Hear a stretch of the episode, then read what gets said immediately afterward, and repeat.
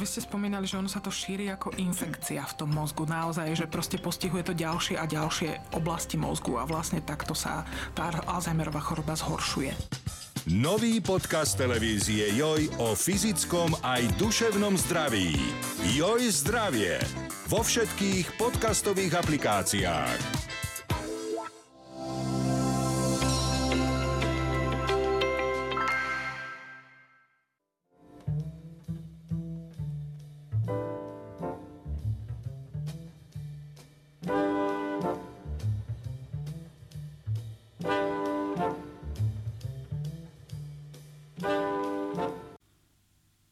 Ahoj Peter. Ahoj Arpad. A vítam aj naše diváctvo a poslucháčstvo, ktoré zaujíma, o čom mudrujú dvaja politickí komentátori, keď spolu len tak miešajú kávu. V bratislavskom štúdiu televízie JOJ hostuje Peter Tkačenko, komentátor denníka ZME a v pražskom štúdiu Investigácie CZ hostujem ja, Arpad Čoltes, komentátor televízie JOJ. Dnes som snad nič nedomotal v úvode výnimočne. Myslím si, že všetko bolo v najlepšom poriadku. A ani sme úplne fatálne nič nedomotali v minulej relácie, okrem toho, že ty si sa teda pustil do dobrodružstva vysvetľovania pravidiel AD&D, čo je e, infantilná hra pre dospelých, ktorú sme kedysi obaja hrávali, bolo to dávno a nepôjdeme do detajlov, pretože trvalo by hodinu, kým by sme normálnym príčetným ľuďom vysvetlili, že s čím, že sme to pred rokmi vôbec blbli. Takže nech sa páči, môžeš sa ospravedlniť. Ospravedlním sa, ja totiž, ja som nehrával v skutočnosti AD&D, my sme hrávali dračí do upie, takže sa to aj e, prezradilo lebo som použil na slovo presvedčenie nesprávny anglický výraz. Neviem, prečo som si vymyslel allegiance, ono sa to správne povie alignment. Tak sa všetkým e, dotknutým ospravedlňujem, už sa budem o niečo opatrnejší pri, pri týchto e, výpadoch. Takže toto je asi jediné, e, čo mi napadlo, čo sa týka ospravedlňovania. Môžeme si ešte pred, pred samotnou debatou pogratulovať, pretože som si to tak pracovne narýchlo spočítal a vyšlo mi, že dneska máme rovný okrúhly stý diel trepania a mudrovania nad kávou, čo je podľa mňa celkom slušné, pekné jubileum. Dúfam, že som to nedoplietol, lebo pred rokom som e, trochu doplietol na naše výročie. Som to zle zrátal, ale tých 100 e, som si to prešiel v tabulkách, ako si to zapisujem a, a vychádza to presne tak. Takže všetko najlepšie nám všetko najlepšie nášmu diváctvu a poslucháčstvu, ktoré s nami nestratilo trpezlivosť. To je vlastne niečo ako 100 dní vlády, nie? Teraz by sme to už mohli rozbaliť naplno to už môžeme, vidíš, aj diváčky a poslucháčky to môžu na nás rozbaliť e, naplno, vieš, že po 100 dieloch už s nami e, nemusia byť príliš trpezlivé a veľkorysé a môžu nám nadávať úplne naozaj, čo sa do nás zmestí, rovnako ako my napríklad e, s tou vládou.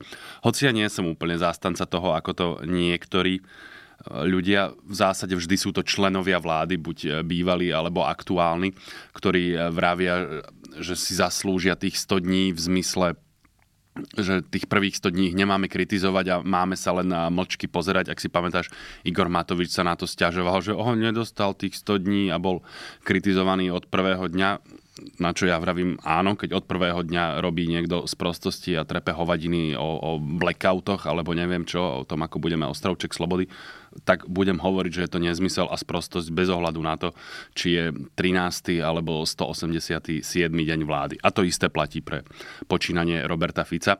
Tu treba povedať, že... Mne sa mári, že naše vlády nedostali väčšinou ani 100 hodín, respektíve nedali nám ani 100 hodín na to, aby sme ich mohli tolerovať. Aspoň e, vláda Igora Matoviča, súčasná vláda Roberta Fica. Zhruba tak. Ale na čo môže byť užitočných 100 dní, čo by som uznal tento koncept, ktorého inak, ako som povedal, nie som fanúšikom, že už je to taký dosť dlhý čas, aby sa dalo niečo vyčítať a, a istým stupňom určitosti povedať o, o povahe e, danej vlády. Vieš, že tak ako e, dobre mohol si v prvý deň vlády Igora Matoviča si navrávať, že dám tomu nejakú šancu, že on sa uprace a, a pochopí, v akej je funkcii a bude sa podľa toho správať. Po 100 dňoch už bolo zrejme, že to naozaj nechápe.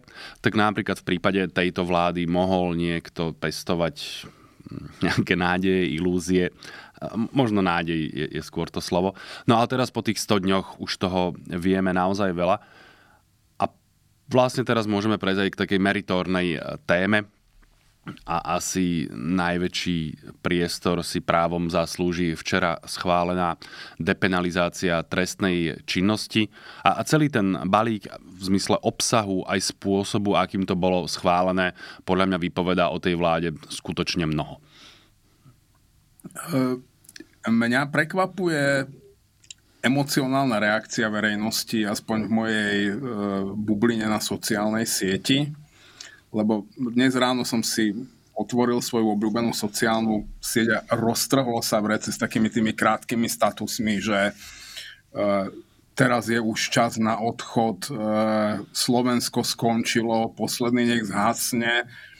Veď toto, na toto si vypýtal Robert Fico mandát.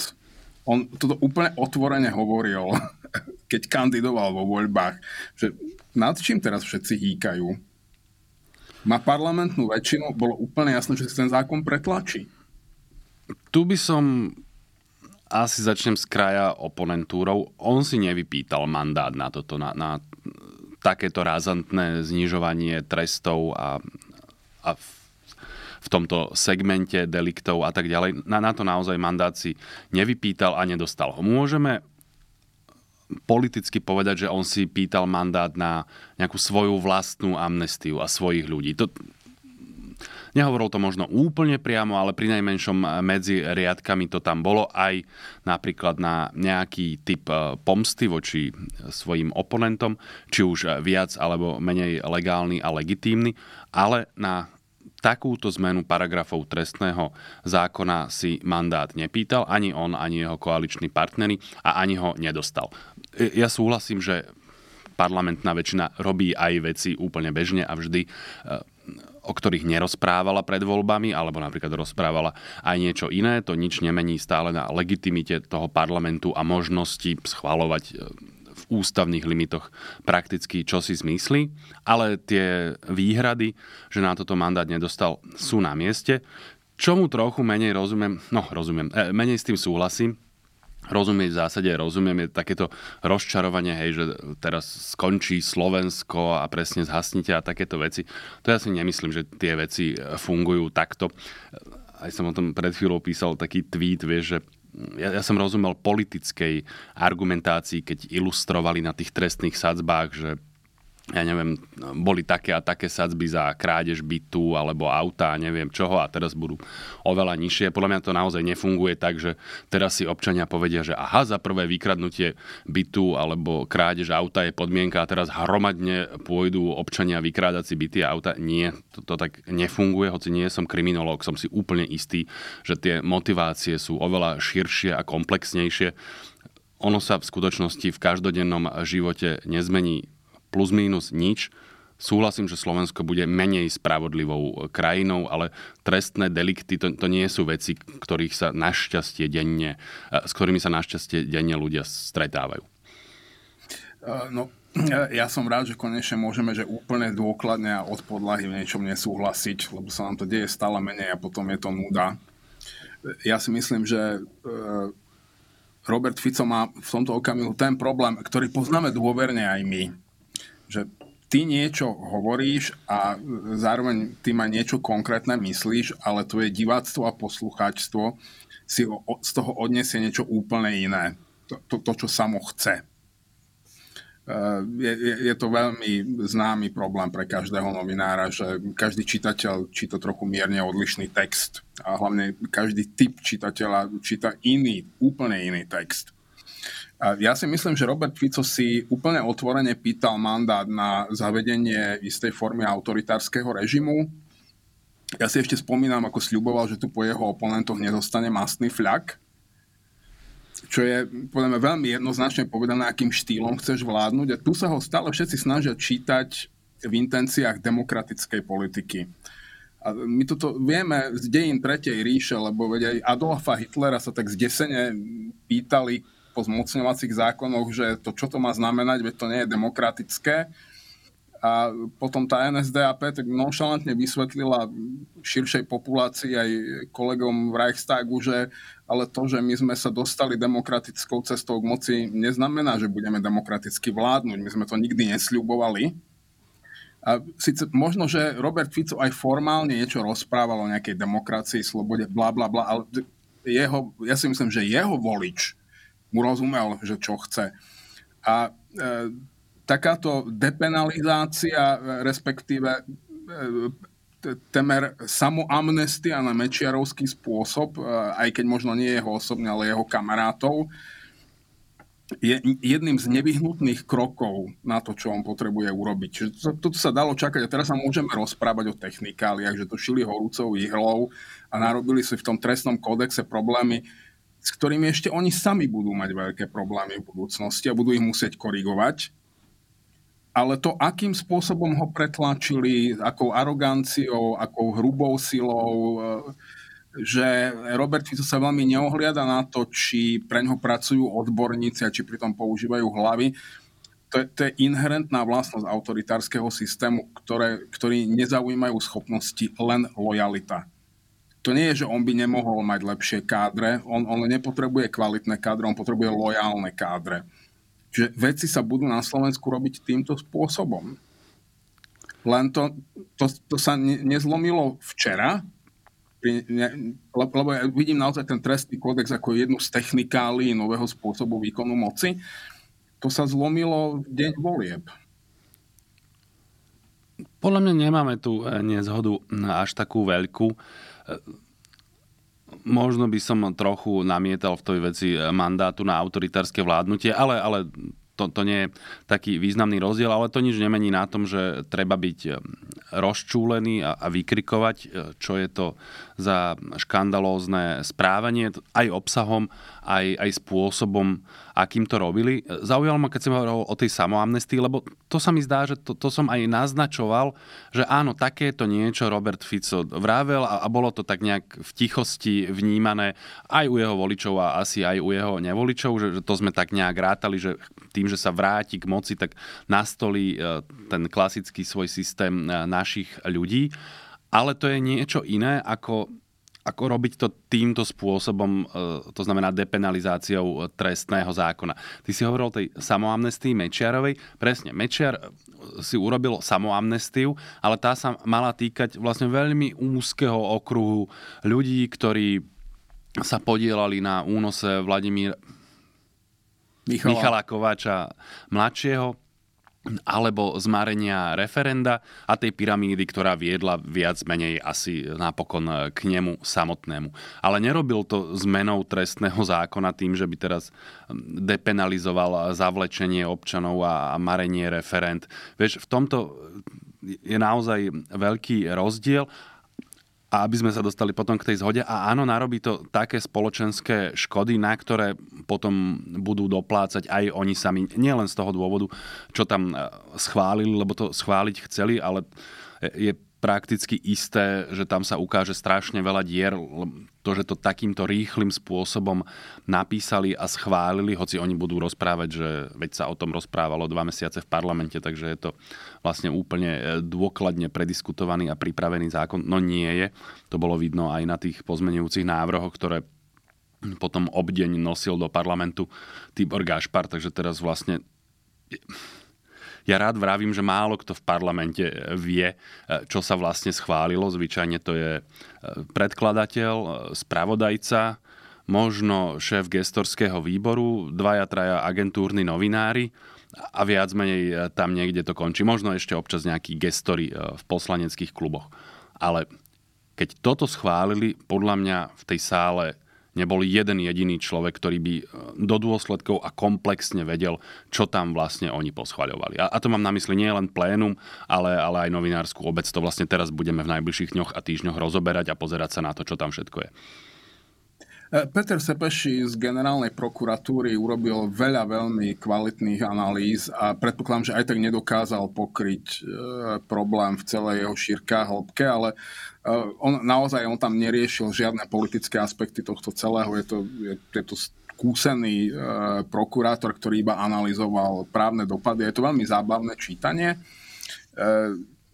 Bude trestný systém bude mať neuveriteľné problémy, napríklad vyslovene aj že technického charakteru, ak tento zákon, teda v okamihu, keď tento zákon nadobudne účinnosť. A bude to veľká zábava. Ja, si, ja som si tam všimol jeden detail, ktorý ma hrozne pobavilo. Ešte chcem povedať k tomu Vladimirovi Mečiarovi, že on bol v tom okamihu vo oveľa výhodnejšom postavení, keďže na neho prešla časť prezidentských kompetencií, ktoré on hrubo zneužil. Robert Fico túto možnosť v tomto okamihu nemá. Čiže on, on to musel urobiť iným, e, v podstate ešte špinavším spôsobom. E, a navyše to nechal urobiť babráckým spôsobom, lebo jemu je to naozaj úplne jedno. Jemu je naozaj jedno, či bude Slovensko spravodlivejšia krajina, bezpečnejšia krajina. Toto nie je nikde na zozname jeho priorit riešiť problémy občanov ale ak na, ak na toto celé nazeráme ako na istú formu samoamnestie alebo amnestie svojich uh, najbližších uh, spojencov a ľudí, ktorí sú závislí od neho a od ktorých je možno v nejakom zmysle ešte stále závislí aj on, tak mňa pobavil ten detail, že významne skrátili premočacú lehotu pri znásilnení. Čo nemohla byť náhoda. Nie, niekto z dobrých kamarátov Roberta Fica potrebuje mať istotu, že môže pokojne spávať, lebo sa to stalo pred viac ako desiatimi rokmi a už ho za to nikdy nikto poťahovať nebude. Toto som si tu tiež poznamenal. O tom sa vlastne začala viesť debata na, na samotný záver schvalovania toho zákona. Predovšetkým, ja neviem, či si sledoval tú rozpravu, ja som tomu venoval prakticky celý včerajší deň a musím povedať, slovenský parlament sledujem e, roky, rokúce, či už e, zvnútra ako novinár, alebo potom e, zvonka ako divák, ale naozaj takúto hnusnú stoku parlamentnú možno, že niekedy bola, ale dosahovalo to naozaj výnimočné rozmery aj na slovenské pomery. Osobitne by som vyzdvihol rolu Petra Pellegriniho ako predsedu parlamentu, ktorý sa tam správal ako absolútne posledný, arogantný vandrák, takým odporným, pohrdlivým spôsobom voči parlamentnej menšine on vlastne bol negáciou toho, čo sa hovorí o predsedovi parlamentu, že on má byť prvý medzi rovnými, že on nie je žiadny ich nadriadený alebo niečo podobné. On je tam, niekto musí technicky zabezpečovať organizáciu toho diania, no tak je to predseda parlamentu, a, ale on má vlastne slúžiť, nie ich tam buzerovať. Ja mu rozumiem a tento detail by som mu odpustil. Ale iba nie politicky, ale ľudsky. Lebo si predstav, že si Peter Pellegrini. Skús si predstaviť život Petra Pellegriniho s Robertom Ficom. Že čo on dostáva od rána do večera, od večera do rána. No, dostáva... A ide do toho parlamentu a konečne môže niečo z toho milému vesmíru vrátiť. Veď to by musel byť svetec, aby sa nesprával ako posledný arogantný chrúňo. Kon, kon, konečne na niekoho vychrli tie kýble, čo tlačia do ňoho. Väčšinou som tu za za advokáta diablov ja, ale v tomto prípade máš ty o niečo e, viac pochopenia, e, na rozdiel odo mňa. Chcel som k tým znásilneniam, že keď sa o tom začalo rozprávať v pléne, ja som na to v princípe nemal názor, tak ako na väčšinu odborných tém nemám názor, ja sa na to ako súdruh pláteník na veci dívam politicky. Vieš, tak ja neviem naozaj, na rozdiel možno od väčšiny občanov, povedať, že či má byť pri akom type trestného deliktu premlčacia lehota 10, 20 alebo žiadna možno, vieš, to, to, ja som v tomto proste slabý, ja, ja neviem, prečo to tam je. Takže aj na toto som sa pozeral najprv, takže že neviem, že možno, že toto má nejakú logiku, pripúšťam. No ale potom, keď som začal počúvať tých smerákov, čo o tom rozprávajú, osobitne by som v tomto prípade vyzdvihol občana Gluka, to je taký poslanec, ktorý tam rozprával, že 10 rokov predsa to úplne stačí, veď tá žena asi vie, že ju znásilnili, tak eh, nech ide nahlásiť, aspoň to nebude odkladať. Vieš, teraz keď mala tých 20 rokov, tak teraz bude mať 10, tak eh, eh, nebude s tým otravovať po 15 rokoch už vlastne ctihodného občana a vtedy ti vo mne niečo zovrelo a, a vyrazilo mi poistky, že ale takýto chruňo predsa nemôžeš byť, veď možno existujú nejaké kriminologické, trestnoprávne a neviem aké argumenty, ale keď to prenesieš do tejto ľudskej roviny a ty, vlastne takýmto odporným, hnusným spôsobom budeš rozprávať o, o znásilnenej žene, ešte takým tým ľahkovážnym tónom, veď si to asi všimla, akože ha, ha, ha, ha, to je asi hrozne vtipné v jeho vesmíre, tak to som si povedal, že toto je za hranicou všetkého priateľného a okamžite som si vytvoril názor na to, či teda má byť premlčacia lehota 10 alebo 20 rokov a, a 10 určite nie, už len preto, že tam s tým prišli oni a ľudia ako oni. E, to, to som chcel povedať, že e, keby to bolo odborné rozhodnutie, že mal by si dôveru k tomu, že e, sa robila e, s dobrým úmyslom nejaká revízia trestného kódexu e, s nejakým autentickým zámerom zmeniť, inak nastaviť celý systém trestného práva a vôbec ciele trestného práva, aby sme naozaj tých vinníkov nejakým spôsobom naprávali a znova začlenili do spoločnosti tak e, by si dokázal možno prijať nejaký odborný argument, že prečo sa mení premlčacia lehota aj pri znásilnení. Ale my predsa vieme, že ten trestný zákon nebol menený e, z nejakých odborných dôvodov do, po nejakej dôkladnej odbornej diskusii. Že toto bolo politické rozhodnutie, ktoré malo ochrániť kam, minimálne kamarátov Roberta Fica a možno aj Roberta Fica pred prípadnými trestnými stíhaniami. A ke, keď máš v tomto jasno, tak už e, sa len pozrieš, že vlastne pri ktorých trestných činoch sa potrebujú ochrániť, lebo to znásilnenie, tam, e, väčšinou tam išlo o depenalizáciu e, nejakých ekonomických trestných činov majetkových, povedzme to takto, že Oni takto e, argumentovali. Poďme, no. e, poďme menej e, postihovať krádež, lúpež, korupciu, ale Znásilnenie je, je násilný trestný čin. Toto je, v zásade je to horšie, ako keď dáš niekomu po papuli. Oveľa horšie. A to oveľa horšie psychologické následky, to vieme. E, čiže keď tam dali s nejakým zámerom to znásilnenie, tak jednoducho niekoho potrebujú pred týmto ochrániť. My síce nevieme koho, ale môžeme si tvoriť názor na ľudí, ktorí e, cítia potrebu chrániť niekoho, kto možno znásilnil. V zásade tak nemám k tomu moc čo dodať. Ak by bolo potrebné niekomu povedať alebo argumentovať, že prečo si myslíme, že ten trestný zákon naozaj nie je v takej tej dobrej viere prinášaný, že im ide aktérom o tzv. restoratívnu justíciu. Oni sa naučili teraz nové slovo, tak ho dookola používajú, vieš, že škody samozrejme sa majú napraviť, ako obnoviť ten stav pred trestným činom, v prípade lúpeže napríklad vrátiť nakradnuté možno nejaké odškodnenie, ale potom sa usilovať toho človeka zaradiť do spoločnosti a nemíňať tisíce a desať tisíce eur na to, aby sedel v base. Ten argument sám o sebe je legitímny, je to dlhodobá existujúca vetva uvažovania o trestnom práve. Akurát potom sa pozrieš napríklad na drogové delikty, to je môj úplne obľúbený žáner.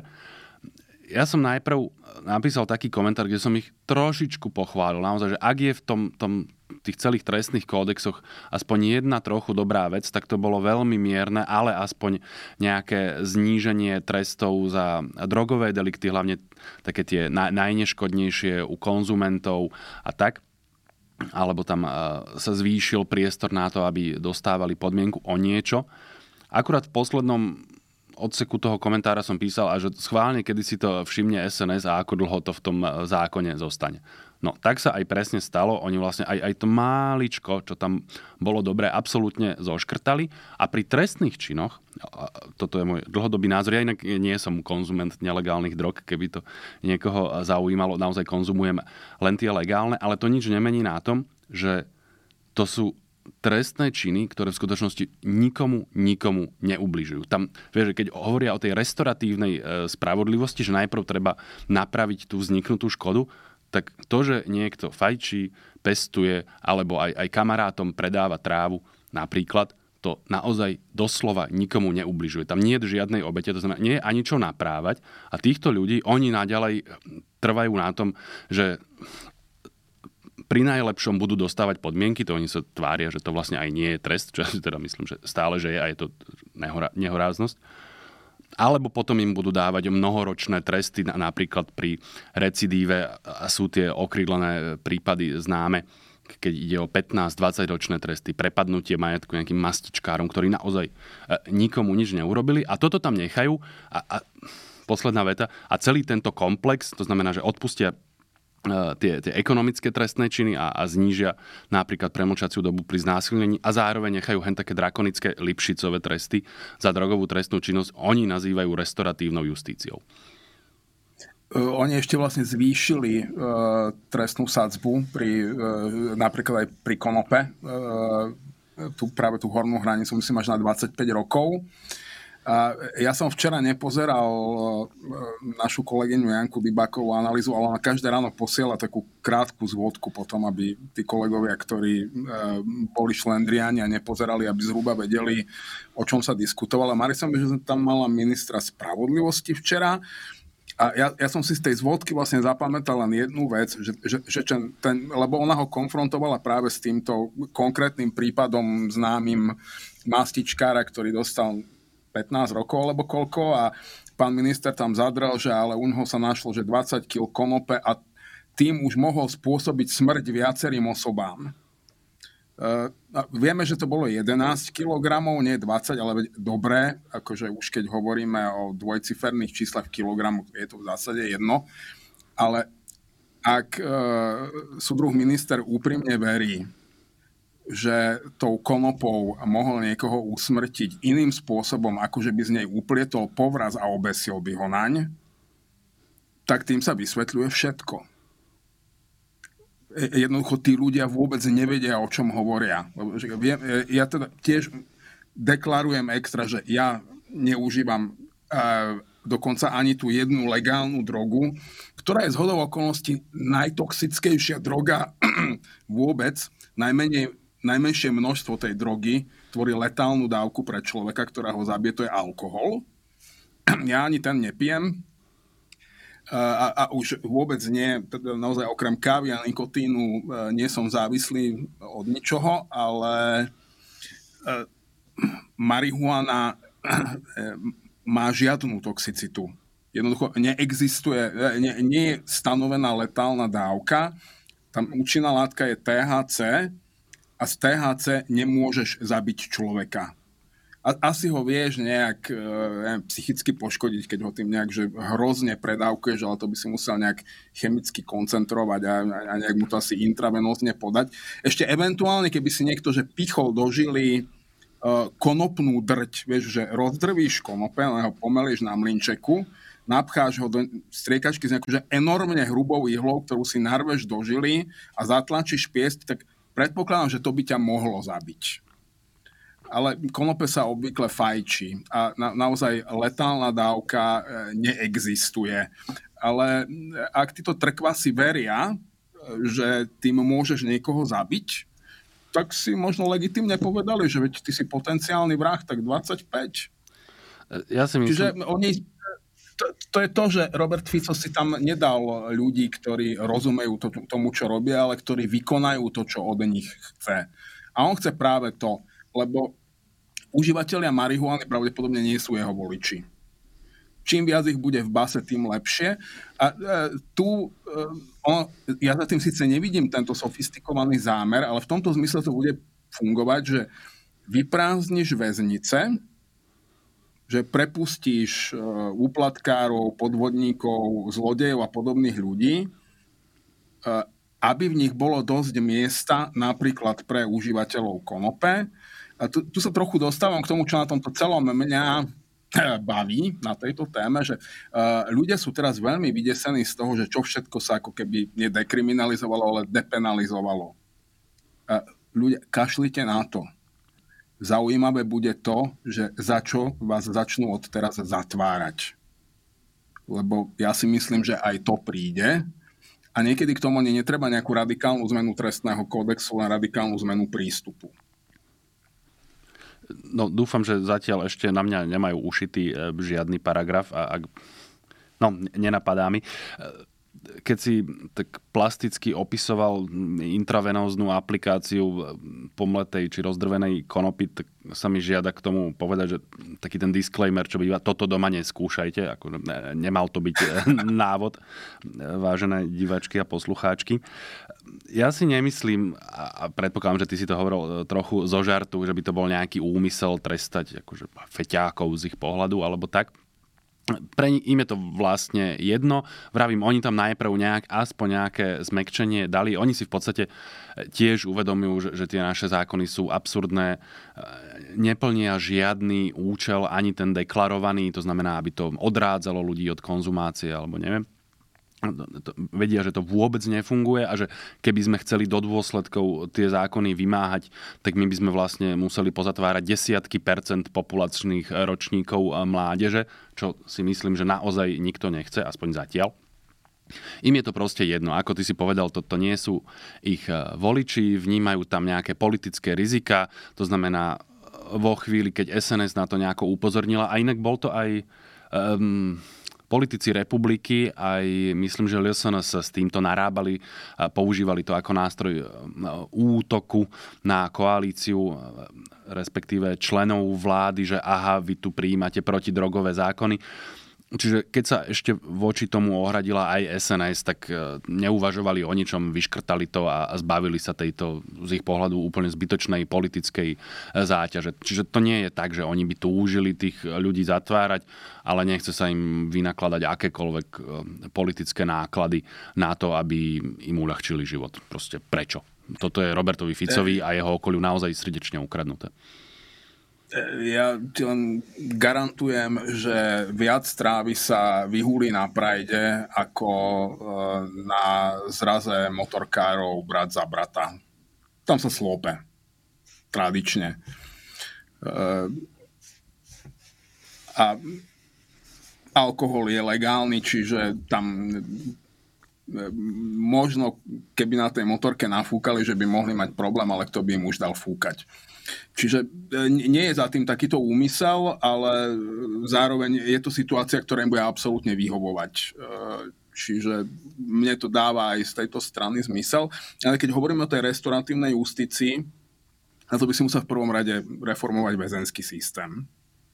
Že, že keď niekoho šupneš do basy, tak tam s ním pracuješ tým spôsobom, aby sa on potom mohol zaradiť späť do spoločnosti. To sa na Slovensku nedieje ani omylom, ani sa to nikdy diať nebude.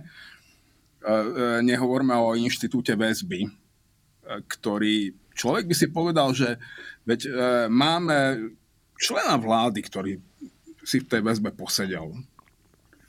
A určite sa mu tam nepáčil.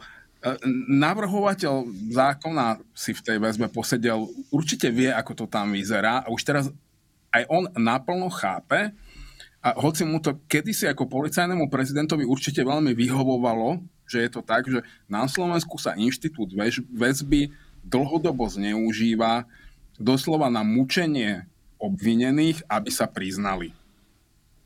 Lebo e, ja rozumiem inštitútu väzby, že prečo ho vymyslel, vôbec ho nespochybňujem, ale väzba má vyzerať v najhoršom prípade ako zlý hotel alebo ako dobrá robotnícka ubytovňa, pretože naozaj tam sú, reálne sú tam nevinní. Ja spolu s, s nejakými, ktorí, o ktorých raz súd možno rozhodne, že sú vinní, ale sú tam aj naozaj úplne nevinní ľudia, ktorí jednoducho nejakou zhodou náhod naozaj stopy vedú k ním, potom sa preukáže, že to bola blbosť, ale v tom okamihu je nutné ich izolovať. Nie je dôvod, aby sa tí ľudia nemohli umyť, kedy chcú, čítať knihu, akú chcú, e, zatelefonovať svojej rodine, kedy chcú, veď tie hovory sú aj tak všetky odpočúvané a monitorované. Napriek tomu u nás vyzerá väzba oveľa horšie ako výkon trestu právoplatne odsúdených viacnásobných vrahov v tej najťažšej forme väznenia. Objektívne väzba je oveľa horšia. Na to nie je dôvod, aby to tak bolo. A všimni si, že napriek osobnej uh, hlbokej skúsenosti uh, s Inštitútom väzby, toto zatiaľ nikto nemá ambíciu v tejto novej vláde reformovať a podľa mňa preto, lebo už teraz sa tešia, že ako si tú väzbu užijú ľudia, ktorých oni nemajú radi.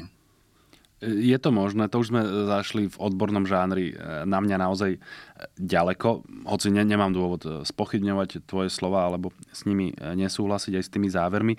Len technicky dodám, že navrhovateľom toho, tých trestných kódexov nie je Tibor Gašpar, ako si naznačil, ale minister spravodlivosti Boris Susko je, je predkladateľ. Tibor, Tibor Gašpar bol spravodajca, predkladal pozmeňováky, áno. Áno, toto je naozaj len čisto e, technicky. Asi si rozumieme.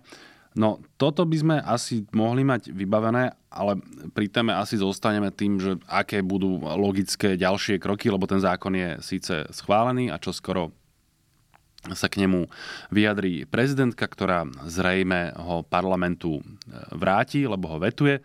Ten ho pravdepodobne opäť schváli v pôvodnom znení.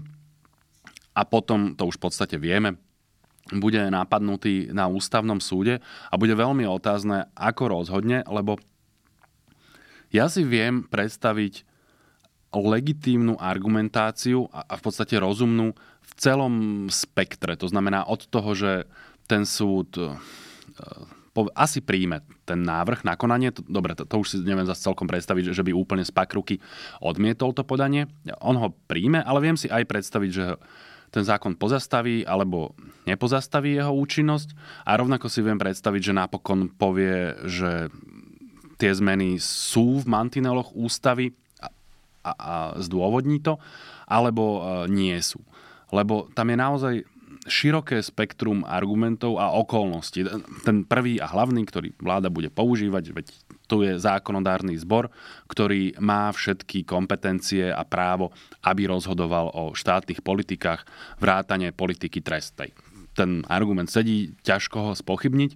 A potom ide už o také menšie okolnosti, argumentáciu, či už procesné, že napríklad to skrátené konanie úplne zjavne bolo vycúcané z prsta, čo zase navrhovateľ povie, no áno, ale takých máme 300 a ústavnému súdu to väčšinou neprekážalo a bolo veľmi zdržanlivý pri mm, zastavovaní zákonov z procesných dôvodov. Skôr sa vždy oprel o argumentáciu, že toto je vnútorná vec zákonodarcu a ja sa pozerám e, na ten výsledok, čo tam upiekli, e, ale nezaujíma ma príliš akým spôsobom. A k tomu sa potom ale pridajú tie ďalšie argumenty, že napríklad akým spôsobom boli aj proti zákone obmedzené práva opozície pri na, napríklad, keď Peter Pellegrini dal hlasovať o tom, či dodržia rokovací poriadok a budú v pléne prečítané pozmaňujúce návrhy, ktoré vzhľadom na skrátenie rozpravy neodzneli priamo vtedy. Oni podľa rokovacieho poriadku majú potom zaznieť úplne na konci, ich má prečítať spravodajca. A, a keď sa toho tí navrhovatelia domáhali, tak Peter Pellegrini dal o tom hlasovať a, a plénum to zamietlo, že v tomto prípade sa zákon dodržiavať nebude. No a potom je tam tá vec, tá, tá hĺbka a intenzita tých zmien a akým spôsobom môžu byť narušené práva občanov, napríklad poškodených v zmysle, že, že ľudia, ktorí sa na, dopustili nejakej trestnej činnosti, že oni sa nedočkajú tej hm, spravodlivosti alebo zadosť učinenia, rovnako že ľudia, ktorí zostanú na slobode, môžu predstavovať nebezpečenstvo pre slobodu a majetok občanov. No a toto všetko, keď dám dohromady, viem si naozaj predstaviť, že ústavný súd pristúpi aj k tomu úplne najtvrdšiemu opatreniu, to znamená, že urýchlenie to príjme na svoje konanie, pozastaví účinnosť a napokon povie, že toto vyhadzujem celé kompletne von oknom a keď si to chcete schváliť, robte to poriadne. Uh, takto. Ja si naozaj absolútne netrúfam prejudikovať rozho- rozhodovanie ústavného súdu, lebo ústavné právo je niečo tak neuveriteľne komplikované, že tam si naozaj tak môžeš čítať uh, názory renomovaných ústavných právnikov a a akceptovať ich a keď ešte oni medzi sebou nesúhlasia, tak si tak akurát môžeš vybrať, ktorý sa ti páči viac, ale aj tak stále nebudeš mať šajnu a nakoniec vám platí nález ústavného súdu bodka. Ten jednoducho musíš akceptovať. E, či sa ti páči alebo nie, ale ako poznám e, mechanizmy, ktoré fungujú na ústavnom súde. Ja si naozaj nemyslím, že momentálne v Košiciach ústavní sudcovia už proaktívne študujú včera schválený zákon, aby v okamihu, až im príde podanie, už na to boli pripravení a mohli treba veľmi rýchle pozastaviť účinnosť zákona skôr ako to účinnosť nadobudne.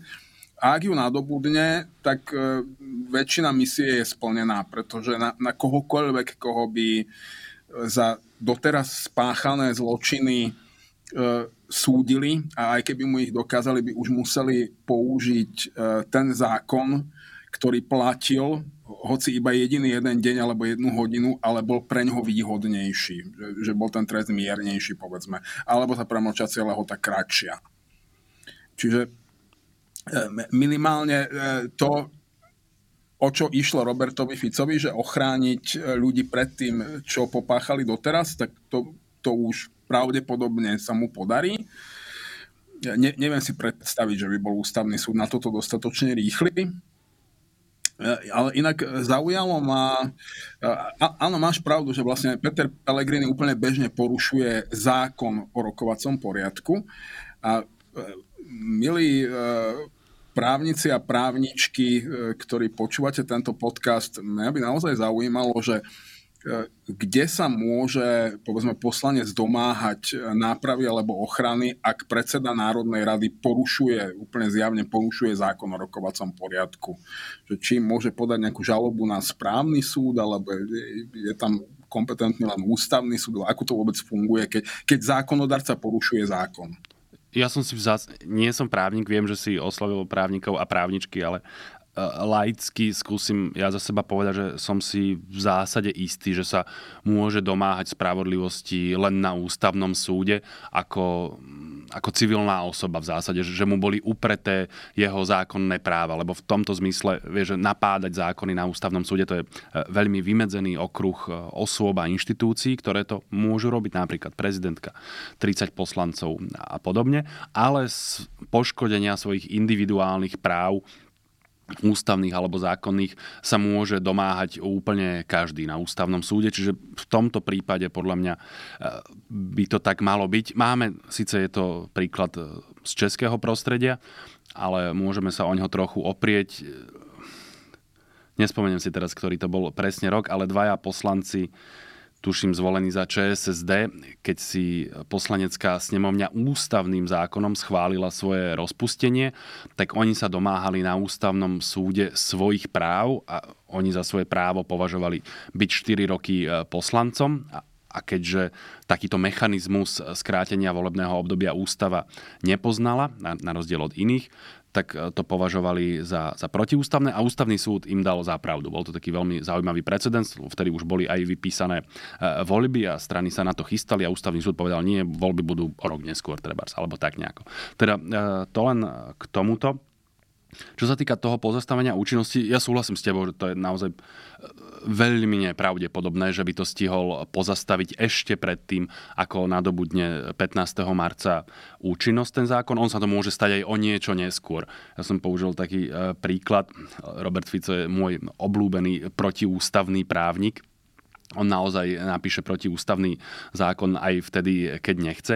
A jeden z takých jeho prvých a, a najznámejších diel bol zákon o preukazovaní pôvodu majetku, ktorý schválil parlament ešte niekedy v roku 2005 za druhého Zurindu to bolo. A, a ten zákon bol naozaj tak zjavne protiústavný, že to bolo vidno na prvý pohľad. Aj ten zákon stihol platiť asi 1,5 mesiaca, kým ho ústavný súd e, pozastavil. Takže asi to bude takto, ale ja musím povedať, že za mňa tento, hm, tento faktor, že prvým dňom účinnosti toho zákona zrejme budú ako keby amnestované tie trestné činy, aj keď sa potom hm, nastolí predchádzajúci napríklad poriadok, tak, tak s tým už sa nič nestane. Ja samozrejme považujem za škandál, ale to nastolenie poriadku a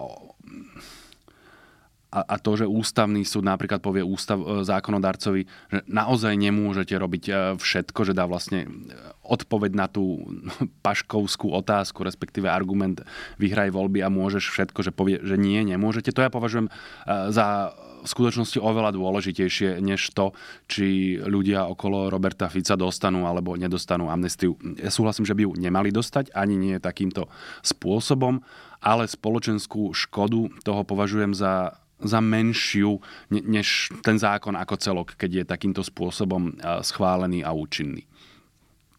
E, samozrejme, e, povedzme si, že Peter Pellegrini predvádzal v parlamente úplne ukážkovú svoju vôľu. On, on si tam jednoducho robí, čo on chce. To je presne, a mnoho ľudí tomu nerozumie, že demokracia nie je diktatúra väčšiny ale to, čo zavádza e, táto nová politická verchuška, je diktatúra parlamentnej väčšiny a ona bude organicky prerastať do e, asi nie úplne diktatúry, lebo e, Robert Fico nie úplne nemá tú váhu, aby sa mohol stať že absolútnym diktátorom, ako, ako Vladimír Putin, ale celkom určite to bude prerastať do silného autoritárskeho režimu. To, to je to, čo myslí Robert Fico, keď hovorí o silnom štáte on tým nemyslí silný štát, ktorý je ekonomicky silný a vojensky silný a má, má obrovskú váhu vo svete a politický vplyv a dokáže sa účinne starať o svojich občanov. E, silným štátom on myslí autoritársky štát, ktorý, e, v ktorom občan vie, že má držať hubu a krok, inak po tej hube dostane a ak mu ani to nestačí, tak mu šliapnú na krk a budú mu po ňom skákať, kým nevypustí dušu. Chcel som ťa opraviť, keď si povedal, že Peter Pellegrini realizuje v tom parlamente svoj voľu a, a robí, čo chce. Chcel som povedať, že to nerobí len on sám, ale robí to s ním tá parlamentná väčšina. On by sa aj na to odvolal, že parlamentná väčšina je výsledkom demokratických a slobodných volieb. To je pravda, ale práve preto veď e, som rád, že si to potom doplnil s tou väčšinou, ale práve preto je dôležité, aby ústavný súd povedal, a toto bude podľa mňa jedno z najdôležitejších rozhodnutí ústavného súdu, a, a dúfam, že si to jeho členovia uvedomujú a, a pristúpia k tomu s celou vážnosťou, lebo tu je naozaj možnosť povedať, že nie, nemôžete si ten svoj silný štát podľa predstav Roberta Fica inštalovať e, tak nemôžete ho inštalovať vôbec a už vôbec nie takýmto brachiálnym spôsobom, keď sa neobzeráte na zákony, alebo ich e, veľmi instrumentalizujete, to znamená, že idete po technickej litere, ale, ale je vám úplne ukradnuté, čo je e, za tým skryté, aký je duch tých zákonov. My sme sa inak minulý týždeň sa mi zdá trochu rozprávali o ústavnom súde a nevedeli sme sa presne rozpamätať, ako to tam je e, s obsadením, tak som sa schválne pozrel Chýba tam iba jeden ústavný sudca. Je, je 12 Aha. z 13 sudcov máme v pléne navolených, druhá väčšina z nich bola zvolený, zvolená v rokoch 2017, respektíve vymenovaná v rokoch 2017 až 2019. To bolo v období vlád eh, Roberta Fica, ale prezidentom teda bol buď Andrej Kiska alebo Zuzana Čaputová a osobitne tí sudcovia eh, zvolení v roku 2019 už boli zvolení v mm, takej oveľa prajnejšej atmosfére, keď ten Pellegriniho tzv. nový smer eh, upustil od tej, tej mm, tradičnej smeráckej politiky a, politiky a snažil sa ukázať o niečo krajšiu tvár. Takže myslím si, že ak si dobre pamätám, v roku 2019, čo boli navolení kandidáti a potom vymenovaní prezidentkou, tak sa voči tomu ani neozývalo taký toľko výhrad, ako napríklad e, v roku 2017, keď, ak si pamätáš, e, tam Kiska napokon z Trucu vymenoval pána Mamojku a pani Lašákovu, ktorí inak už ani jeden nie sú ústavnými sudcami, lebo sa vzdali funkcie, preto napríklad chýba ten jeden sudca na ústavnom súde, lebo pani Lašáková sa k 30. septembru z okolností, asi to nebola zhoda okolností, podľa mňa si to ona tak vybrala, sa e, vzdala funkcie a odvtedy čakáme, kedy parlament zvolí nových kandidátov, aby e, prezidentka alebo prezident mohli ich vymenovať. Predpokladám, že terajšia vládna väčšina čaká na prezidentské voľby a až potom ponúkne prezidentskému palácu dvoch kandidátov. Pravdepodobne. Veď ten ústavný súd sa naozaj e, významne e, zlepšil v zmysle dôveryhodnosti pred verejnosťou. Ja si pamätám časy, keď e, ústavný súd rozhodne nebol nejak zvlášť rešpektovanou inštitúciou a síce každý musel samozrejme rešpektovať jeho nálezy a rozhodnutia, lebo to nemôžeš nerešpektovať ale e, nikto ho nebral úplne vážne v nejakom e, morálnom zmysle alebo v zmysle nejakej, nejakej veľkej dôvery, že sa na ústavnom súde rozhoduje odborne a nie politicky. Toto sa zásadným spôsobom zmenilo za ostatné roky. Dnes myslím si, že dôvera k ústavnému súdu je pomerne vysoká a že sa tam aj naozaj zmenili veci k lepšiemu a e, rozhoduje naozaj v súlade e, so svojím najlepším vedomím a svedomím. E, ja, ja si ešte pamätám časy, keď e, si mal naozaj pocit, že, na ústav, že v Košicech na ústavnom súde vykladajú ústavu na najvyššiu skriňu, aby sa na ňu nemuseli dívať a nekazila im rozhodovanie. To dnes naozaj neplatí. Súhlasím s tebou e, na ilustráciu. Nepôjdem do, do podrobností, ale pamätám si teda na, na jeden nález, respektíve ona to bola séria nálezov ústavného súdu, keď sa Andrej Kiska s ním prekáral práve o vymenovanie ústavných sudcov, keď on chcel podobne ako pred ním Ivan Gašparovič v prípade kandidáta na generálneho prokurátora povedať, že odmietam všetkých týchto kandidátov a žiadam od parlamentu nových, tak vtedy Ústavný súd prišiel s celou sériou takých absurdných a protirečiacich nálezov e, na konci ktorých bol teda Andrej Kiska porazený, že neobstál pred e, ústavným súdom a preto do toho napokon aj hodil vidly a povedal, že dobre, tak ja vám z toho tam vymenujem vlastne to najhoršie, čo ste tam mali, tak tam dal toho Mamojku Lášákovú, podľa mňa e, do nejakej miery aj strucu, že no tak dobre, tak tak nech teda smeráci tam majú koho chcú, keď ústavný súd vraví toto súhlasím sa naozaj výrazne zmenilo a keď si o tom e, rozprával, že ako rozhodujú, tak som si spomenul na slova Radoslava Procházku z jedného blogu. On teda nehovoril o ústavnom súde, ale o súdoch vo všeobecnosti, že, že občania chcú, aby súdili, ak nie spravodlivo, tak aspoň podľa zákona. Takže e, sa mi to zdá, e, že toto kritérium je v prípade ústavného súdu splnené a podľa mňa z časti aj, aj to druhé. Ja som nepočul naozaj dávnejšie nejakú vážnejšiu výhradu e, voči jeho nálezu. V podstate aj keď e, rozhodol o tom, že sa nemôže napríklad konať referendum o predčasných e, voľbách na podnet Zuzany Čaputovej, ktorá sa na ňu obrátila s touto otázkou, tak Robert Fico nespochybnil ten nález a nenadával ústavnému súdu, nadával Zuzane Čaputovej a, a nadáva v podstate dodnes, že, že mala tú drzosť a obrátila sa na ten ústavný súd a on potom musel prísť e, s logickým a legitímnym záverom. Ja naozaj sa necítim e, dostatočne kompetentný akýmkoľvek spôsobom posudzovať e, nálezy ústavného súdu, čiže v tomto sa riadím e, nejakým takým, že konsenzuálnym názorom právnickej obce, ktorá bola bola kedy k ústavnému súdu veľmi kritická a dnes ho naozaj, ako sa na to ja dívam, že rešpektuje a jednoducho si študuje tie nálezy a, a diskutuje o nich, ale, ale nespochybňuje ich. Veľmi dávno som nepočul žiadneho právnika s, ne, s, nejak, s nejakou reputáciou, že by vyslovene spochybnil rozhodovanie ústavného súdu. Voľa, kedy sa to dialo úplne bežne. Čiže v tomto zmysle ja mám k ústavnému súdu veľkú dôveru, len poznajúc procesy na ústavnom súde si naozaj nemyslím, že bude e, môcť byť dostatočne rýchly v tejto veci.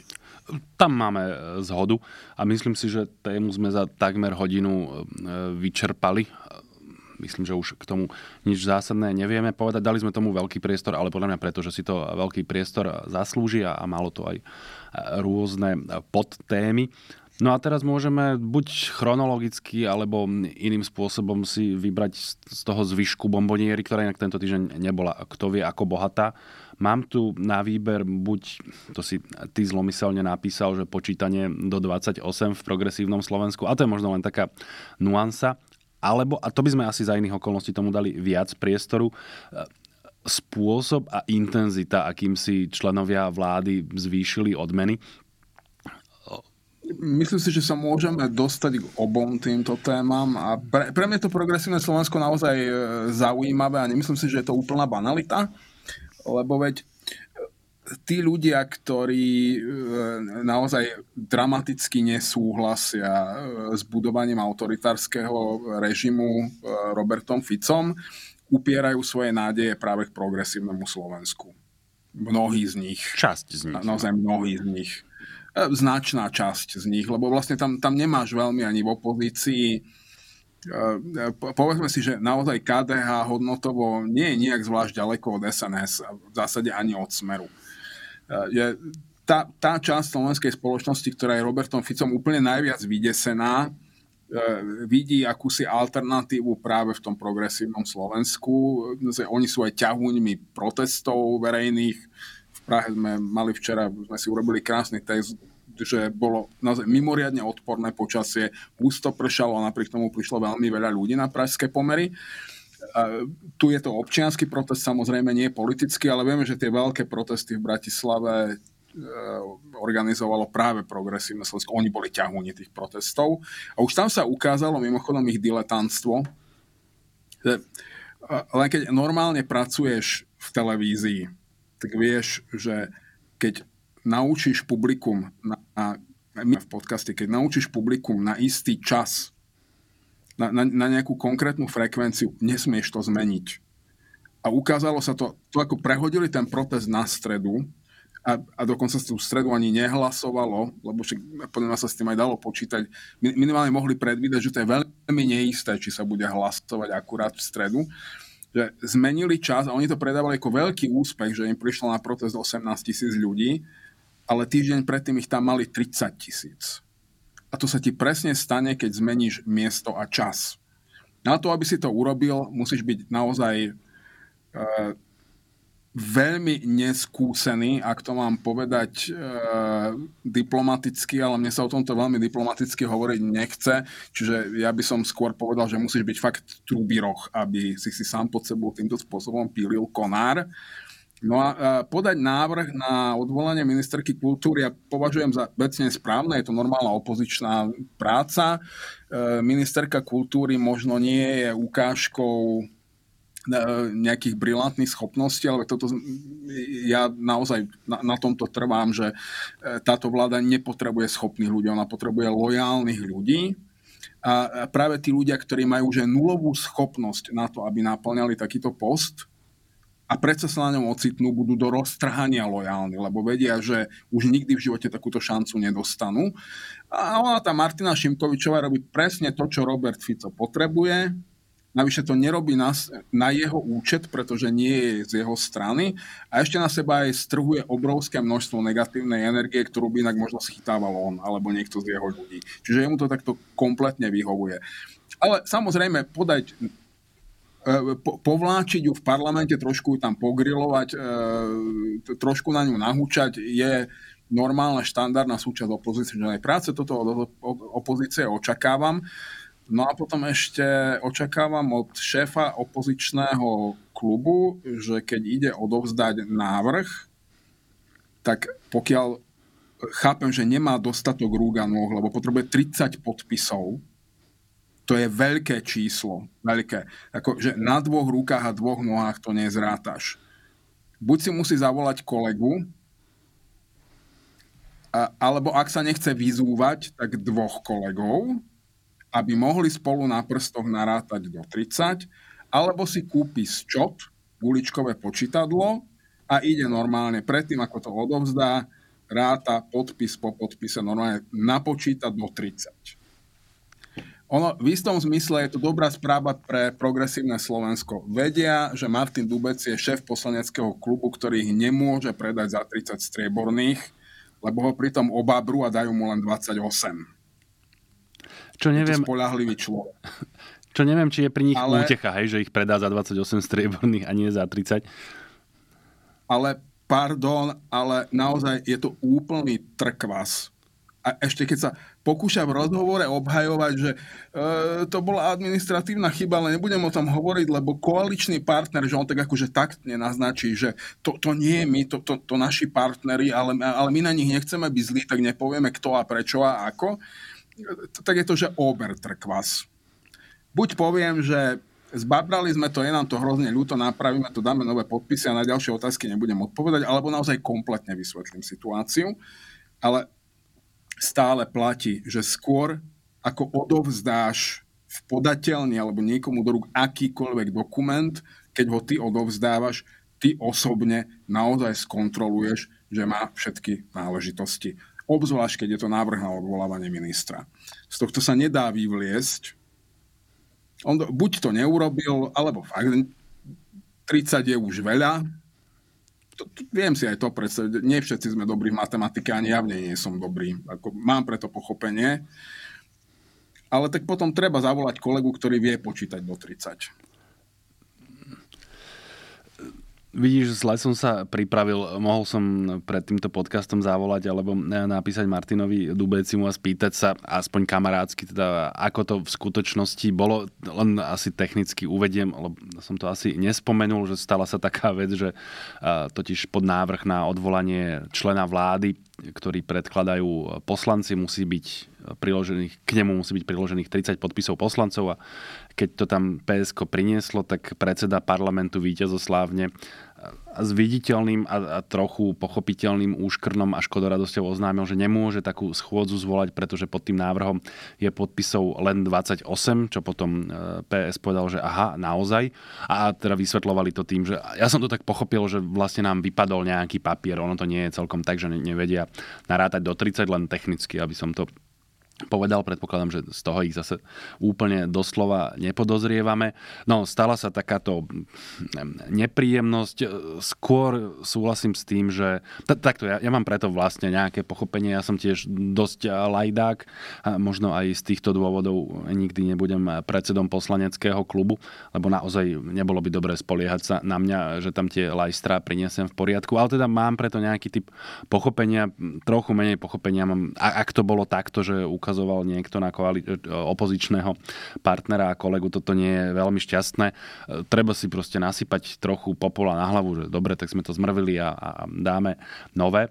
Mňa tam zaujalo, s akou chuťou si ich e, vychutnávali iní opoziční poslanci. Napríklad, myslím, že som zachytil Jaroslava Náďa, aj e, Igora Matoviča. Myslím si, že Oliano nie, nie je e, pod tým návrhom podpísané, lebo to predkladá ani nie trojblok, myslím, že KDH tam nedodalo podpisy, čo trochu súvisí s tým, čo si zlomyselne povedal, že, že majú e, príbuzný hodnotový svet ako SNS a Smer, voči čomu by som e, trochu e, namietal.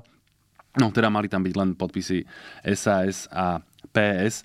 No a potom sa stala taká vec, po tom, čo sa im vysmievali s Oľanou a, a podobne, včera počas rokovania parlamentu, keď už sa hlasovalo o obrovskom množstve pozmenujúcich návrhov, tak Peter Pellegrini tiež zlomyselne a víťazoslávne oznámil, že teraz by mali hlasovať o pozmenujúcom návrhu poslanca Grendela, pod ktorým síce je 15 podpisov, lebo to vyžaduje rokovací poriadok, ale chýba pod ním podpis poslanca Grendela. A, a t- bolo tak viditeľné, ja som si to potom otvoril na stránke, že naozaj bolo tam to prvé miesto úplne prázdne, kde sa zrejme chcel podpísať tento poslanec, ale nejak na to zabudol a odovzdal to bez toho, tak im to vyhodili von oknom, čo meritorne jedno, ten návrh by samozrejme tak či onak eh, neprešiel, ale bolo to svojím spôsobom karmicky eh, spravodlivé, teda že naozaj práve z klubu Oľano by sa e, nemali hrdiť svojou odbornosťou a expertnosťou, čo mi, teraz som si spomenul, pripomenul z hodou okolností e, občan Grendel znova. Včera som ho počúval v rozhovore s Annou Vargovou cestou domov a tam uvažoval nad tým, teda, že či teraz e, koaličná väčšina umožní otvorenie práve tejto schôdze o odvolaní e, Martiny Šimkovičovej, lebo hovoril, toľko a toľko schôdzi nám neotvorili, otvorili nám len tú jedinú o odvolávaní ministra vnútra. A teraz uvidíme, či túto a ja typujem, že skôr nie, hovoril občan Grendel. On nie je v parlamente prvý deň, dokonca ani e, prvý rok. A mohol by vedieť, že konkrétne pri schôdzach o odvolávaní členov vlády, pri týchto schôdzach sa neschvaluje program. To je jediná vec, o ktorých sa proste rokovať musí. Pri odvolávaní predsedu parlamentu a všeličoho iného sa najprv schva- e, rokuje o programe a ak nie je schválený, tak sa schôdza nekoná. Pri odvolávaní členov vlády sa o programe nehlasuje, takže ubezpečujem občana Grendela, že túto schôdzu vám koaličná väčšina otvorí, pretože ju podľa zákona ešte stále platného otvoriť musí. Ja len chcem doplniť, že e, mne to prišlo také práve až e, Matovičovsky perfídne, že Martin Dubec si nepovedal, že môže za to náš koaličný partner. On to, on to dal tak na, na Matoviča, že nemôžem vám povedať, ako to bolo, lebo nechcem Chápem. robiť zle na, nášmu partnerovi. Čiže vlastne každý že, vie, že tým partnerom je aj tak SAS, a, a, čiže vina je ich. Áno, čiže je to, je, je, fakt, je to také až Matovičovské. Som ti len teda chcel povedať, že ak sa nádeje Slovenska upierajú e, k súčasnej opozícii, obávam sa, že Slovensko nemá veľkú nádej. Podľa mňa... Lebo e, vieš, cesta do pekla je vydlaždená dobrými úmyslami a dobrých úmyslov je v progresívnom Slovensku na 16 prúdovú diálnicu do pekla, ale schopnosť úplne chýba. To som opäť trochu veľkorysý alebo veľkorysejší ako ty. Mne sa zdá, takto aj opozíciou sa proste učíš byť v opozícii, teraz myslím parlamentnou, lebo veď PS je v opozícii od svojho vzniku, ale teraz už sa dostali k tomu, že sú v parlamentnej opozícii. A, a to je špecifická a náročná práca, ktorú sa ťažko naučíš bez toho, aby si ju vykonával, takže dávam im v tomto viac ako 100 dní, aby sa to poriadne naučili a aby nerobili takéto lapsusy a keď už ich urobia, aby sa k tomu postavili trochu iným spôsobom. Ale inak mne sa zdá, že oni odvádzajú vlastne pomerne dobrú prácu teraz. Aj v parlamente, aj mimo neho, vzhľadom na tie možnosti, ktoré majú samozrejme. Ja by som tu oddelil tie dve veci. Tých 28 podpisov, dobre, to sa... Ne, nezabudneš na to, lebo je to obrovská zábava a budeš to, to rád pripomínať a odpustíš nezabudneš na to, čo si odpustil. E, e, aj, aj, aj to nejak pochopíš, že áno, učia sa za pochodu, budú robiť chyby. Ale od toho by som oddelil presne to, že nepoviem vám, ako to bolo, lebo nechcem urobiť zle partnerovi.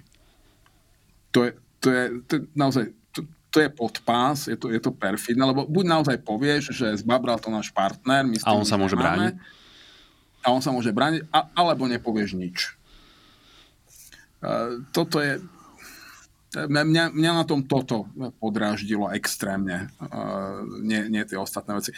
Uh, teraz sa to veľmi sype na progresívne Slovensko, potom tu máme ten škandál s Tomášom Helebrandom, ktorý ale čítam už úplne inak, lebo on naozaj on má nejaké...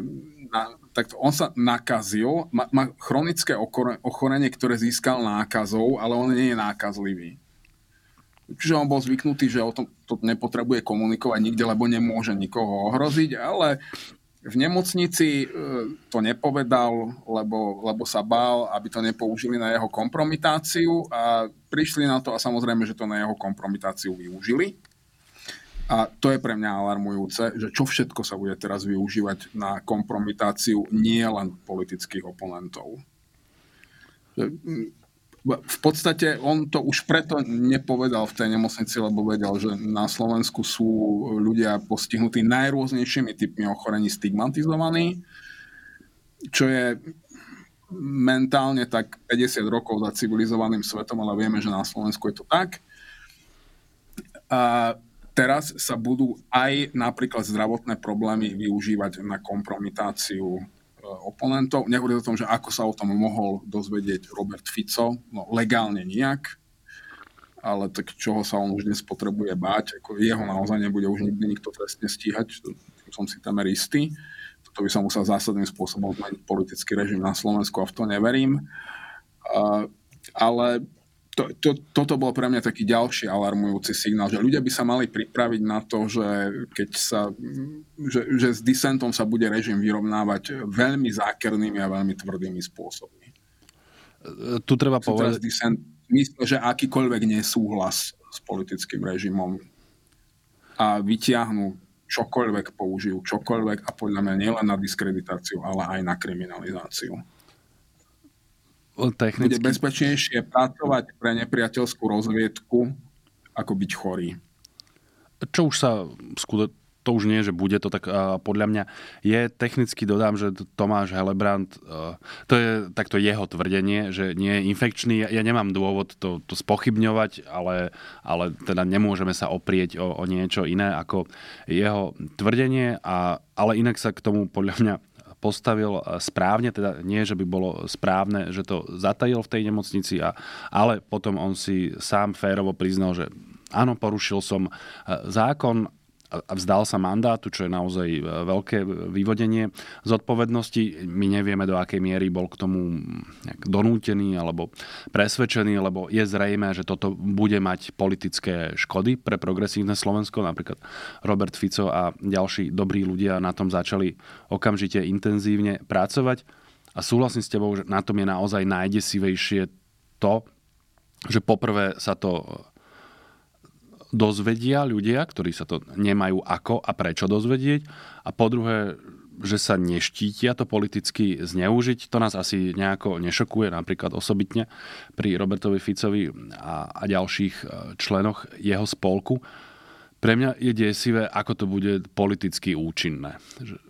Je to vlastne zrkadlo na našej spoločnosti. Veľa, veľa to hovorí o tom, medzi akými e, ľuďmi žijeme a že toto naozaj môže byť účinná zbraň. Nie, nie trestnoprávne, e, ako si hovoril, že bude nebezpečnejšie byť chorý než e, spolupracovníkom nepriateľských rozviedok, ale, ale politicky a občiansky, že to bude vlastne nebezpečné a ty budeš môcť byť stigmatizovaný a politicky zničený pretože si chorý, alebo aj, aj tvoja strana, ktorá s tým vlastne nič nemá, vie, že, že čo majú e, ostatní členovia progresívneho Slovenska, alebo tá strana ako taká, že niektorí z ich členov a alebo poslancov e, zatají e, existenciu svojej infekčnej choroby v nejakom zdravotníckom zariadení. Ale napriek tomu to zjavne bude účinné a to už podľa mňa je vidno na konšpiračných a, a iných stránkach, ako s tým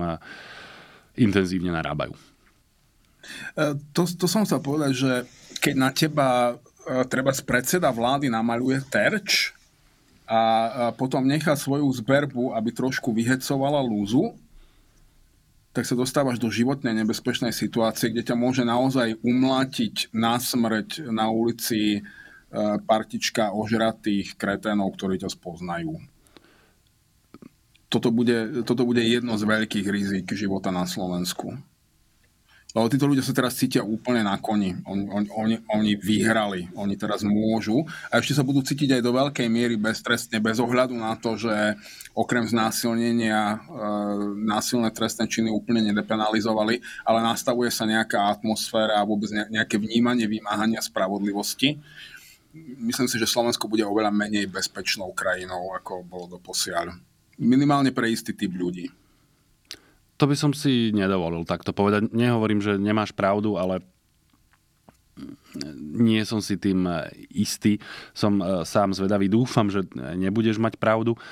Vidím aj scenár, ktorý by viedol k tomu, že ju mať budeš, ale teda aspoň ja zatiaľ na, na vlastnej koži e, to nepociťujem. Je pravda, že sme 100 e, dní od nástupu vlády ešte nemohla na, naplno rozvinúť svoje úsilie ale možno sú občania o niečo imunnejší a, a lepší, ako sa nás dávame.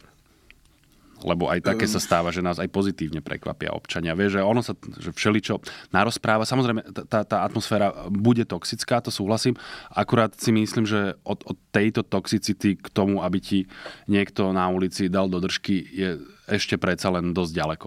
Možno, že je, je otázka, kedy sa to stane prvýkrát na rozdiel od teba s týmto mám osobnú skúsenosť z predvolieb.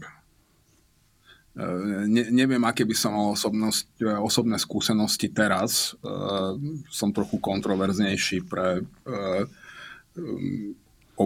pre, pre publikum Roberta Fica ako ty, ak to povieme diplomaticky. Mám viac hejterov jednoducho. A ja ti ich neberiem. Čiže E, ja som si síce absolútne istý, že s bežným e, chrúňom e, na ulici by som si celkom dobre poradil, ale bolo mi jasné, že sa blížim k okamihu, keď si s nejakým chrúňom na ulici budem musieť poradiť. A obávam sa, že teraz to bude len horšie a bude sa rozširovať okruh osôb, ktoré by mali tvrdo pracovať na tom, aby si dokázali poradiť s bežným chrúňom, pokiaľ by taká situácia nastala. Ale aspoň vieme, že táto vláda je za túto nie úplne vďačnú prácu kráľovsky zaplatená. Som rád, že si tam premostil, práve som sa na to chystal ja takto technicky uvediem, čo sa udielo, to bolo v pondelok alebo útorok e, po tom, čo v nedelu, myslím, že Robert Fico natočil také video, kde na to pripravil e, svoje auditorium a povedal, že treba niečo robiť e, s platmi členov vlády, pretože sú nedôstojne nízke a sú nižšie vzhľadom na účinný zákon o dlhovej brzde a vysokom dlhu, ktorý máme.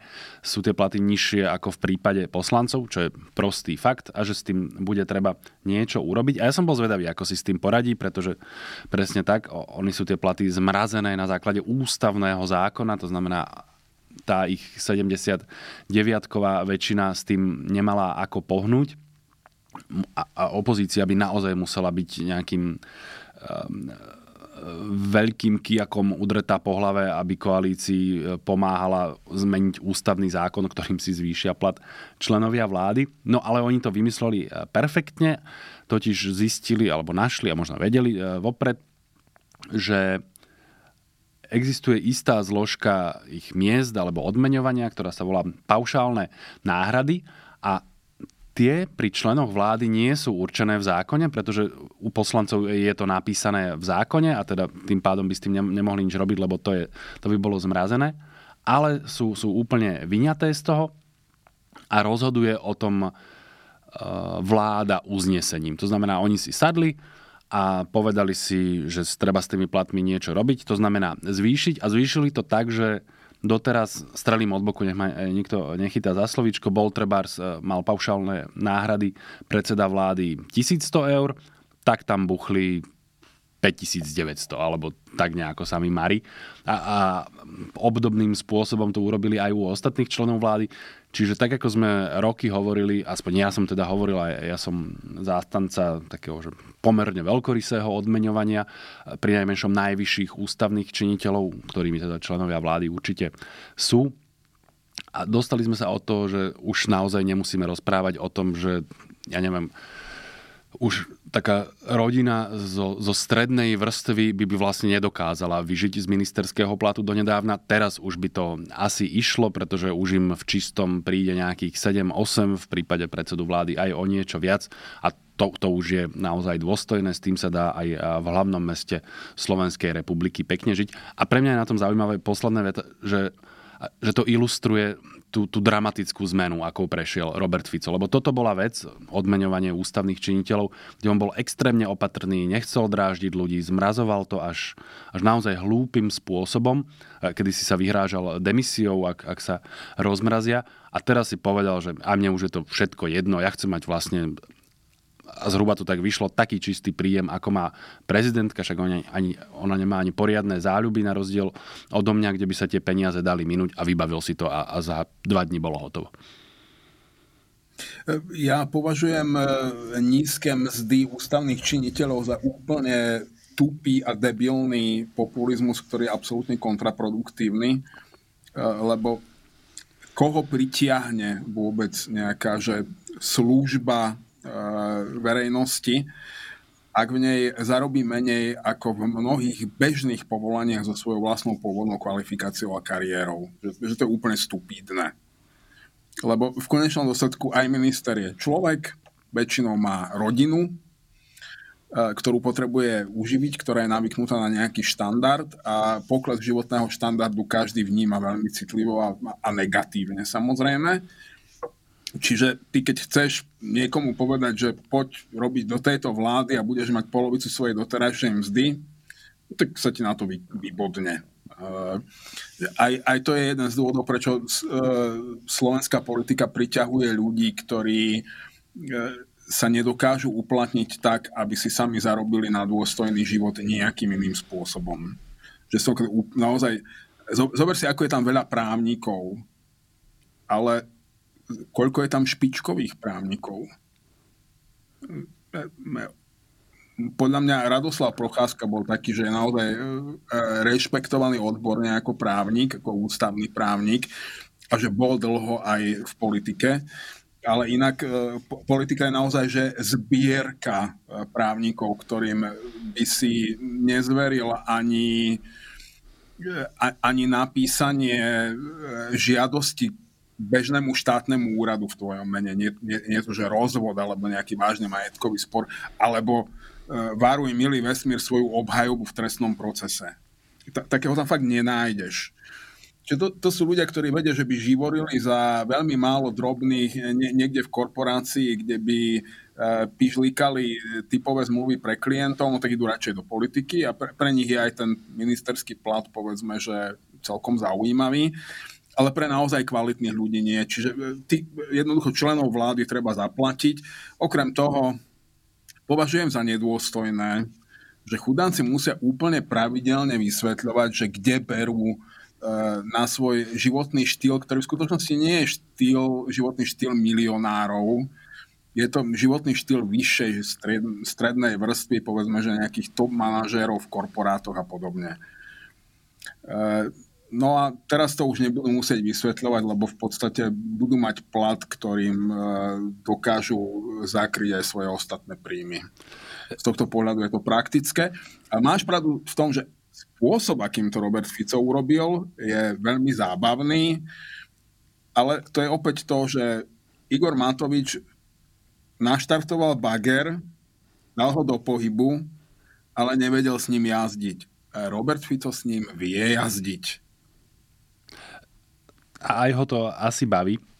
Ja by som k tým eh, motiváciám eh, ešte eh, trochu pridal, lebo buď tam máš, áno, ľudí menej schopných si zarobiť, alebo potom ono to vytvára priestor na to, aby sa politicky realizovali milionári, ktorí nie sú odkázaní na, na pravidelný príjem zo svojej politickej práce, čo je v poriadku. Ja, ja proti milionárom v politike v zásade nenamietam, ale myslím si, že, že ten priestor má byť otvorený úplne všetkým rovnako. Nech to nie je, vieš, ako v starom Ríme naozaj luxusná, drahá zábava venovať sa politike a v podstate preto urobíme cenzus, nech do toho Senátu vlezie ten, kto preukáže príjem milión sesterciov a inak nech sa tu ani neukazuje. Alebo potom máš ľudí, ktorí si tie peniaze, oni sú schopní a, a vedia, že v tej politike si tie peniaze zarobia, ale teda nie e, legitímnym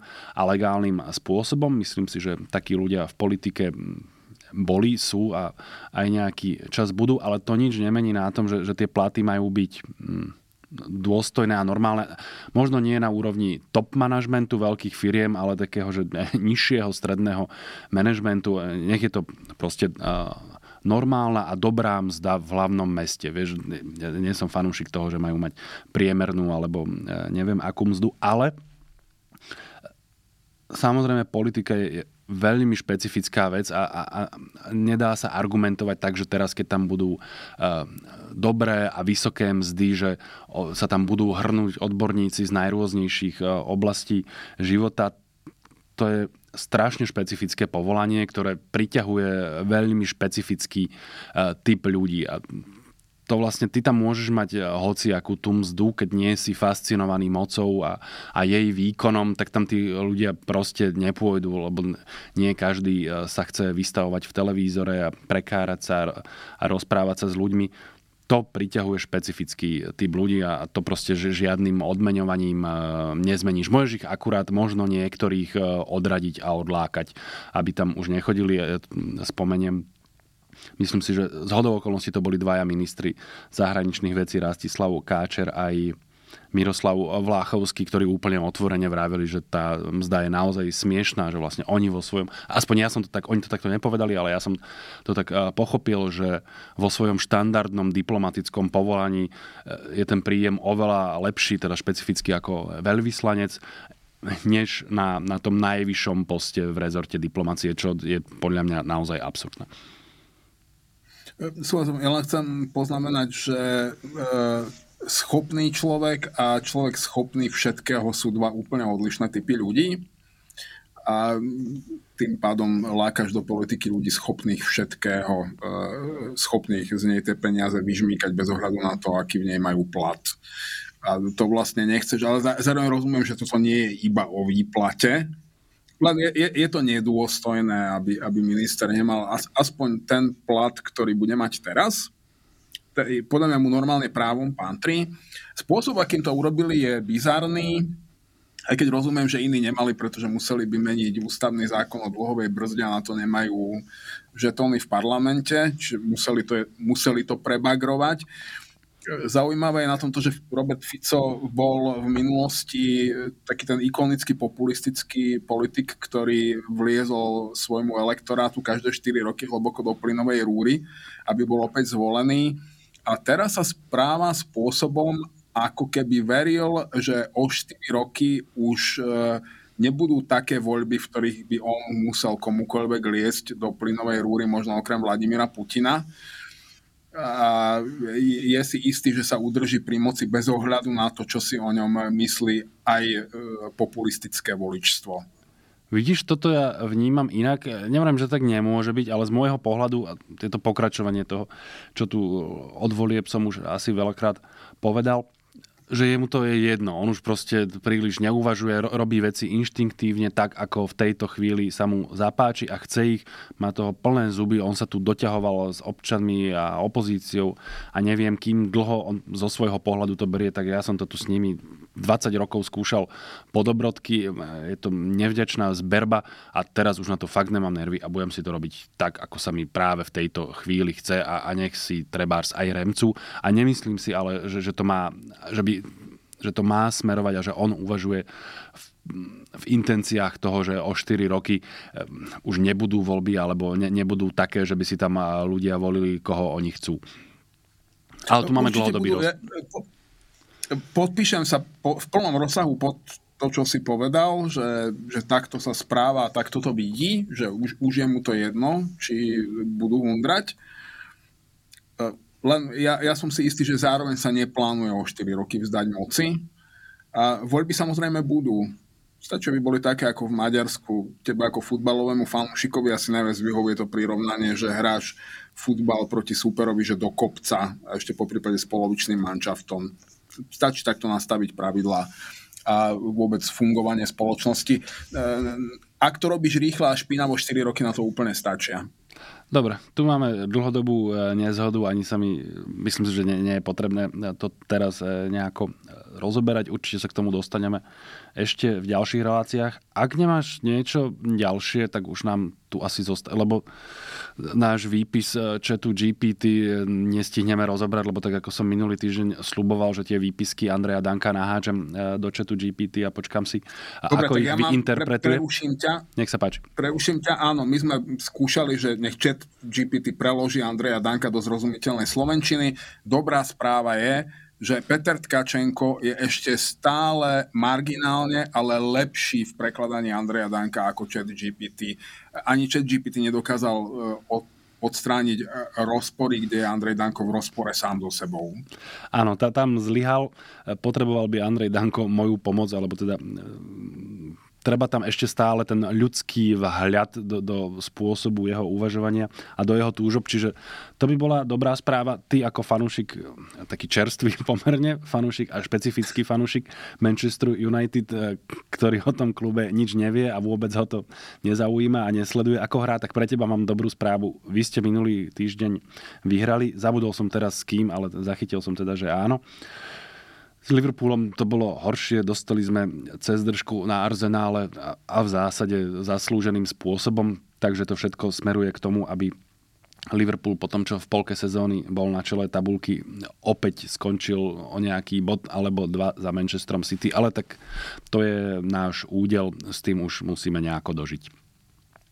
Nie, budú niekedy hrať aj naši proti vašim? Úplne bez pochyby. Je to, je to tzv. severozápadné derby a je to vlastne najväčší futbal pri najmenšom v Anglicku. Ako fanúšik Premier League eh, by som mohol povedať aj, že vlastne na celom svete, čo by samozrejme Španieli treba trochu nesúhlasili lebo sú to najúspešnejšie anglické kluby, tá, tá rivalita je naozaj dlhoročná, obrovská, vieš, aj tým, že sú blízko seba, to on to má kontext aj ekonomický, vieš, Liverpool bolo to veľké slávne mesto, potom si drzáci v Manchesteri postavili kanál, tak už mohli vyvážať svoju, svoje priemyselné výrobky aj bez Liverpoolu, tak im ukázali dlhý nos. No je to proste krásna rivalita. Uh, ďakujem ti, milých vesmír, za futbal, lebo futbal vždy vyprodukuje nejakú dobrú správu lebo dobré správy sú len vo futbale a teda dúfajme, že futbal sa bude hrať aj na budúci týždeň a že pre vás budeme mať e, dobrú správu aj na budúci piatok, keď budeme s Petrom opäť miešať kávu. Dovidenia, do počutia. Ja budem dovtedy ako na ihlách. Dovidenia. thank you